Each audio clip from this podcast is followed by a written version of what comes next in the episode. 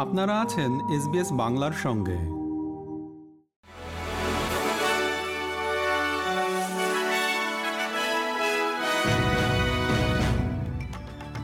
SBS Bangla.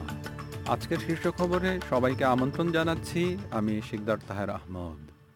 আজ মঙ্গলবার দশই অক্টোবর দু হাজার তেইশ সাল। প্রথমে অস্ট্রেলিয়ার খবর। চোদ্দই অক্টোবর শনিবার ইন্ডিজেনাস ভয়েস টু পার্লামেন্ট গণভোটের আগের এই কদিনে প্রচারকারীরা জোরে সোরে প্রচারণা চালাচ্ছে।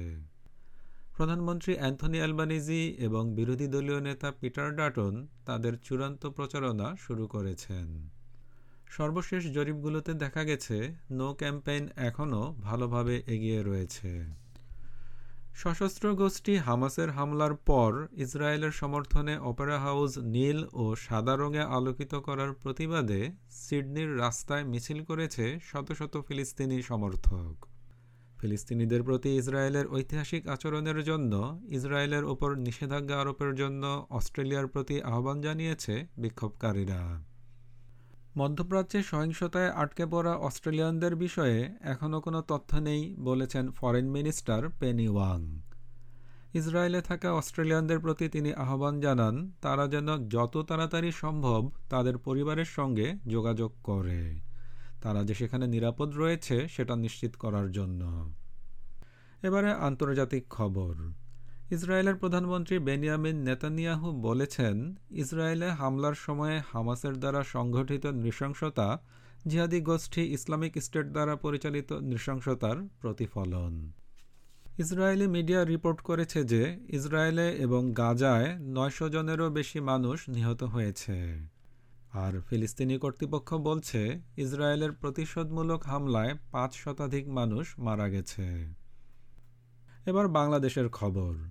ঢাকায় সফররত মার্কিন প্রাক নির্বাচনী পর্যবেক্ষক দলের সঙ্গে পৃথক বৈঠকে আওয়ামী লীগ ও বিএনপি নির্বাচন প্রশ্নে পরস্পর বিরোধী অনর অবস্থান তুলে ধরেছে। সফরের তৃতীয় দিনে গতকাল সোমবার দিনভর বিভিন্ন রাজনৈতিক দলের সঙ্গে বৈঠক করেছে যুক্তরাষ্ট্রের বারো সদস্যের একটি প্রতিনিধি দল। খবর দৈনিক প্রথম আলোর। খেলার খবর, ক্রিকেট। ওয়ানডে বিশ্বকাপে নিজেদের দ্বিতীয় ম্যাচে নেদারল্যান্ডসকে নিরানব্বই রানে হারিয়েছে নিউজিল্যান্ড।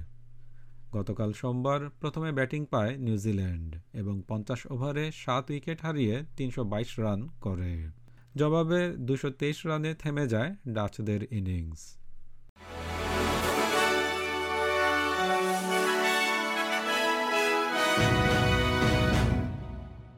শ্রোতা বন্ধুরা, এই ছিল আমাদের আজকের শীর্ষ খবর।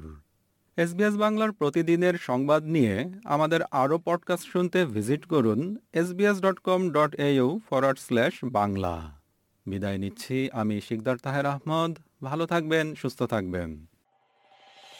এরকম স্টোরি আরও শুনতে চান, শুনুন Apple podcast Google podcast Spotify কিংবা যেখান থেকেই আপনি আপনার পডকাস্ট সংগ্রহ করেন।